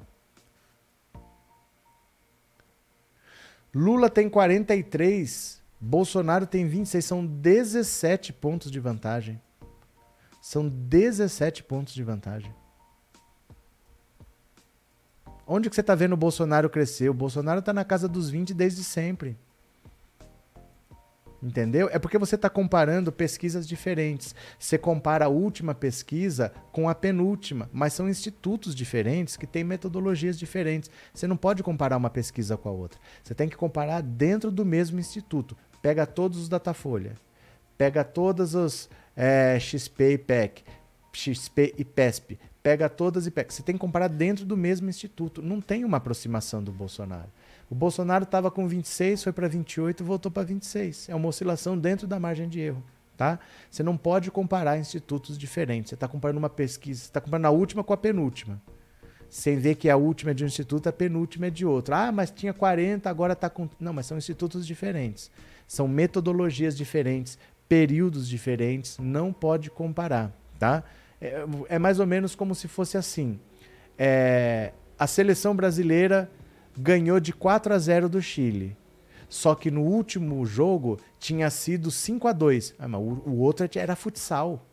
Não dá para você comparar um placar de futsal com um placar de futebol de campo. Pesquisas de institutos diferentes não podem ser comparadas, são metodologias diferentes, tá? Dória e demais tucanos estão ultrapassados, deixando o partido só Tasso Gereissati poderia concorrer à presidência. Não pode. Tasso não pode concorrer. Não tem voto. Só quem tem voto hoje é Lula e Bolsonaro. Ninguém mais tem voto nesse país. O PSDB não tem que ter candidato. Eles não têm um nome para bater nem com Lula, nem com Bolsonaro. Não tem, gente. Só esses dois têm voto no Brasil, né? Cadê? A pesquisa da Datafolha mostrou exatamente, mesmo com 17 pontos. Não, gente. Como que com 17 teve 9? Onde que você viu o Lula com 26 pontos sobre o Bolsonaro? Mesmo com 17 houve queda de 9. Não teve. Arthur, você está todo confuso. Arthur, nunca teve uma diferença de 26 pontos para com 17 ter tido uma queda de 9. Não teve isso, não. Você está se conformando, tá? Você está se complicando tudo. Arthur, não é tapar o sol com a peneira, querido. Arthur, sem ironias, que eu estou falando sério com você, tá? Eu estou levando a sério o que você está falando e você está com ironia. Eu já não vou mais conversar com você tá? Porque eu tô te levando a sério e você tá com ironia comigo, tá bom? Cadê? Oi, bom dia. Temos um bando de arregão Lula na testa. É verdade, Gilson. Cadê? Na sua opinião, Moro e Dória se desistirem, quem tem maior possibilidade de ganhar os votos deles? É difícil saber, porque o Moro nem tem voto para doar para ninguém. O Dória, né? O Dória tem 2%, ele nem tem voto para doar para ninguém. O Moro, dificilmente esse povo vai para algum lugar, porque eles consideram o Bolsonaro um inimigo, eles são bolsonaristas arrependidos, podem voltar, podem não voltar, uma boa parte deve anular, mas só deles anularem já diminui o número de votos válidos, já favorece o Lula. Sabe o que acontece? Às vezes, você aumenta sem ganhar votos, porque você mantém os seus votos, mas você diminui a quantidade de votos válidos. Se, por exemplo, vou dar um exemplo para você. O Lula tem 40%. Ele fica com os mesmos votos. Se todo mundo desistir, ele passa para 100% dos votos válidos, sem ter ganhado um voto. Você entende o que eu estou falando? Às vezes você pode ganhar a intenção de votos proporcionalmente sem ganhar votos, porque se aumentar o número de gente que vai anular, você tem menos votos válidos. Uma boa parte do eleitorado do Sérgio Moro pode anular o voto. O Dória nem considera, porque o Dória não tem voto para doar para ninguém. Uma parte deve ir para o Bolsonaro e uma parte pode virar voto nulo. E com voto nulo facilita, entendeu? Cadê? Esse Arthur é gado, gosta de tomar ozônio, não sei. Rômulo, Bolsonaro já perdeu, basta ver os últimos discursos de ameaça de golpe. Ele voltou a atacar o TSE, ele voltou a atacar as urnas eletrônicas. O Bolsonaro está no desespero, tá? Arthur, eu não vou mais conversar com você. Nunca. Nunca, tá? Nem perca seu tempo, tá? É, cadê quem mais? Esse é um ator atormentado. Não, não vou perder tempo com um cara que fala com ironia. Arthur, você pode ter opinião que você quiser. Opinião é bem-vinda, mas eu estou respondendo com seriedade para vocês. Você está me respondendo com ironia. Não estou aqui para isso, tá? Como isso influencia a corrida eleitoral em São Paulo? Alex, ninguém sabe. Não, não tenho certeza. Não posso falar o seu nome que a moça aqui responde, né? É o seguinte, é, aqui em São Paulo, o Haddad está liderando, o Márcio França está em segundo, empatado com o Tarcísio. Esse é que é o problema. O Márcio França, ele não pode desistir. Porque o Márcio França, ele não é um candidato de esquerda, ele é um candidato de centro. Se ele desistir, metade do eleitorado dele pode ir para o Haddad, mas metade pode ir para o Tarcísio, que está em terceiro. O Tarcísio torna-se um candidato viável se o Márcio França desistir. E o eleitorado do bolsonarismo em São Paulo é o antigo eleitorado do PSDB. Então, o PSDB, que fez sete governadores seguidos, que está no poder há tanto tempo, o Tarcísio tem eleitorado para pegar. O mesmo eleitor do Bolsonaro é o eleitor do PSDB. Se ele se torna viável, se em vez de ir, por exemplo, Haddad e Márcio França para o segundo turno, se vai Haddad e Tarcísio, ele torna-se um, um, adversário muito perigoso, porque aí todo aquele eleitorado que votava no PSDB pode votar no Tarcísio para combater o Haddad. O problema maior é esse, entendeu? O Márcio França seria bom se ele desistisse para ajudar a não ter segundo turno. O problema é e se não conseguir? Se mesmo com o apoio dele, muitos votos, ao invés de migrarem para o Haddad, migrarem para o Tarcísio. O Tarcísio, é, tendo menos votos, ele se torna mais difícil de derrotar no segundo turno do que o Márcio França. E mesmo se perdesse, é melhor perder para o Márcio França né, do que perder para o candidato do Bolsonaro. É preciso vencer o bolsonarismo no estado de São Paulo. O bolsonarismo não pode ter um respiro de segundo turno, porque se chegar ao segundo turno, o eleitorado do bolsonarismo é o eleitorado do PSDB que fez sete governadores seguidos. Ele se torna um candidato forte, viável, né? Cadê quem mais? É... Carlos Ferreira, até que ponto o Auxílio Brasil pode ajudar o Bolsonaro? Não está ajudando. Não está ajudando. Aquele respiro de dois pontos que ele já perdeu foi isso daí. O Auxílio Brasil não está resolvendo a conta de ninguém por causa da inflação. A inflação está muito alta. Então ele deu um aumento, mas a inflação já comeu. No supermercado não serve para nada. Você entendeu? As pessoas reclamam que o Auxílio Brasil tinha que ser maior, porque o Bolsa Família era de 200 reais. Mas ele está de 200 reais desde que a Dilma saiu, desde 2016. Então, quando ele deu esse aumento de 200 para 400, as pessoas acharam que foi um aumento pequeno, porque na pandemia estavam recebendo R$ 1.200. E depois que baixou, baixou para 600 reais, ou para 350. Então, apesar de o Bolsa Família ser um valor pequeno, quem tem Bolsa Família estava recebendo 1.200, estava recebendo 600 e agora está recebendo 400. Então ele aumentou o Bolsa Família, mas não está fazendo efeito.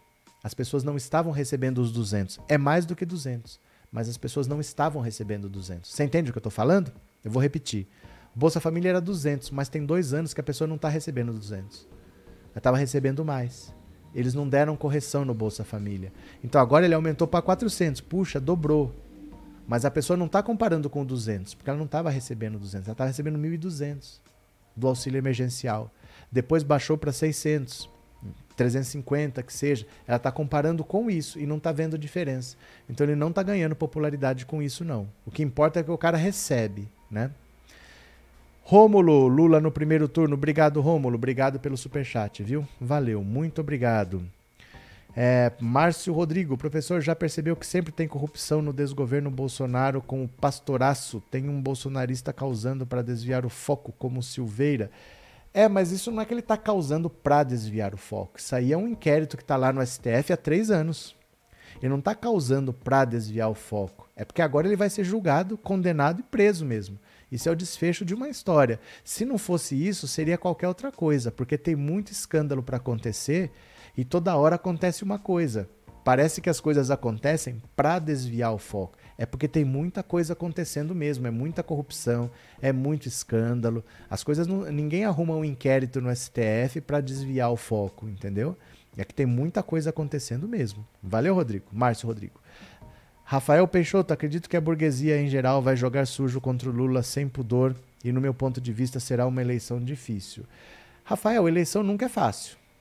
É uma ilusão achar que a eleição vai ser fácil. Quando eu falo que o Lula deve vencer no primeiro turno, as pessoas acham que eu digo que eu penso que está sendo fácil. Não é que tá, vai ser fácil. Porque não precisa você ter muita diferença para vencer no primeiro turno se só tiver dois. É por isso que eu faço, falo que o Lula deve vencer no primeiro turno, porque com dois, a consequência é não ter segundo turno, mas pode ser por diferença de um voto. Eu vou explicar com calma. As pessoas acham que quando eu falo assim, Lula vai vencer no primeiro turno, quer dizer que vai abrir 30 pontos do Bolsonaro. Não é isso. É que com dois candidatos, basta um voto para não ter segundo turno. Então a disputa pode ser ali pau a pau, pode ser suja, pode ser difícil e mesmo assim não ter segundo turno, porque vai ter pouco candidato para dividir o voto. Então vai ser uma eleição difícil, sim. Nenhuma eleição para presidente é fácil, né? Cadê? Meire, Lula vai comendo pelas bordas, crescendo. XP e Datafolha, pesquisa presencial. XP, pesquisa de mercado, não pode ter farcoatrua, pois é usada no mercado financeiro. Eu confio, Lula provavelmente vence. Meire Gonçalves, pronto. Cadê? que mais? Marli, impeachment Alexandre de Moraes. Pronto, Marli. Era isso que eu estava esperando. Um trouxa vir falar isso para eu mostrar este vídeo aqui. Presta atenção. Deixa eu só baixar ele aqui eu quero que você fique aí para você ver. Você está revoltadinha com Alexandre de Moraes? Pois eu quero que você veja este vídeo aqui. Ó, deixa eu pôr aqui, ó. Eu vou mostrar um vídeo para vocês. Vocês lembram que era promessa de campanha do Bolsonaro falar da CPI da Lava Toga? Era promessa de campanha do Bolsonaro fazer uma CPI para investigar ministro do Supremo. Você lembra por que, que não aconteceu a CPI da Lava Toga, Marli? Eu vou deixar aqui para você ver. Sabe quem desarticulou a CPI da Lava Toga? Esta pessoa aqui, olha. Na questão da, da CPI da Lava Toga, eu tenho a clara percepção que uma CPI com essa pauta, além de ser uma coisa questionável, você começar a entrar no mérito das decisões de cada, de cada ministro, é uma coisa que se discute, eu não tenho a menor dúvida que isso toca fogo no país. Todo mundo sabe como começa e ninguém sabe como termina uma CPI. E mais, você vai colocar um poder legislativo em confronto com o poder judiciário. É óbvio né, que haverá um conflito épico. E logo no momento que tudo que a gente, que a gente não precisa é uma guerra institucional. Precisa gerar emprego, recuperar a economia, aprovar a reforma da Previdência, reforma tributária. Qual o compromisso que uma CPI dessa tem com o futuro do Brasil? Pronto, Marli. Se você acha que tem que tirar os ministros de lá, saiba que quem desarticulou a CPI da Lava Toga foi esse senhor Flávio Bolsonaro aí. Você reclama com ele e deixa a gente em paz aqui. Porque se você acha ruim o Alexandre de Moraes estar tá lá, saiba que foi o próprio bolsonarismo, foi o Flávio Bolsonaro, ladrão, bandido, envolvido com rachadinha, que fez um acordo com o Dias Toffoli para não ser investigado e não ser preso porque é bandido corrupto. E é por causa desse acordo que não teve a CPI que você está querendo. Reclame com a sua família de corrupto que você defende aí, tá? Para ele não ser preso, ele fez o acordo com o Dias Toffoli. Você alivia para mim que eu desarticulo a CPI da Lava Toga, tá bom? Olha, para você entender, olha o assunto. Entrando na questão da, da CPI da Lava Toga, eu tenho a clara percepção que uma CPI com essa pauta, além de ser uma coisa questionável, você começar a entrar no mérito das decisões de cada, de cada ministro, é uma coisa que se discute, eu não tenho a menor dúvida que isso toca fogo no país. Certo? Então você reclame com seu amigo, reclame com seu amigo Flávio Bolsonaro, bandido, ladrão, que para não ser preso fez um acordo com o Dias Toffoli para ele aliviar para ele, não deixar ele ser preso, que ele desarticulava a CPI da Lava Toga. Reclama lá com ele, tá? Cadê? Ah, hum. Só no Brasil, um ex-presidiário descondenado pelos parceiros do STF vira candidato à presidência da República. Sabe o que, que eu digo para você? Sabe o que, que eu digo para você, Rogério? Que a cana é doce, meu filho. Chupa que a cana é doce, meu filho. Chupa que a cana é doce, meu filho. ai, ai, ai, chora mais, chora mais. Esfrega na cara da Marli. Ai, meu Deus, que gente lerda, que gente lerda. Ó, vou parando por aqui, tá? Vou parando por aqui que essa live é para ser curta, tá com uma hora e meia. A gente volta às 19 horas. Ou se tiver alguma notícia muito louca, a gente volta daqui a pouco. Mas eu tô olhando aqui, parece que por enquanto não tem notícia louca. Deixa eu ver aqui. É, deixa eu ver se tem alguma notícia louca por aqui. Acho que não, viu? Deixa eu ver.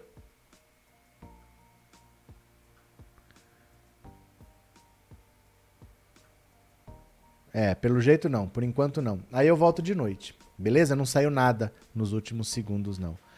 Beijos a todos. Daqui a pouco, 19 horas, estamos aí. Espero que vocês voltem. O dia vai pegar fogo com essa história do Dória, o Daniel Silveira, o Sérgio Moro e da Marli, que está reclamando do STF, vai reclamar com Flávio Bolsonaro. Beijo, até mais e tchau. Valeu!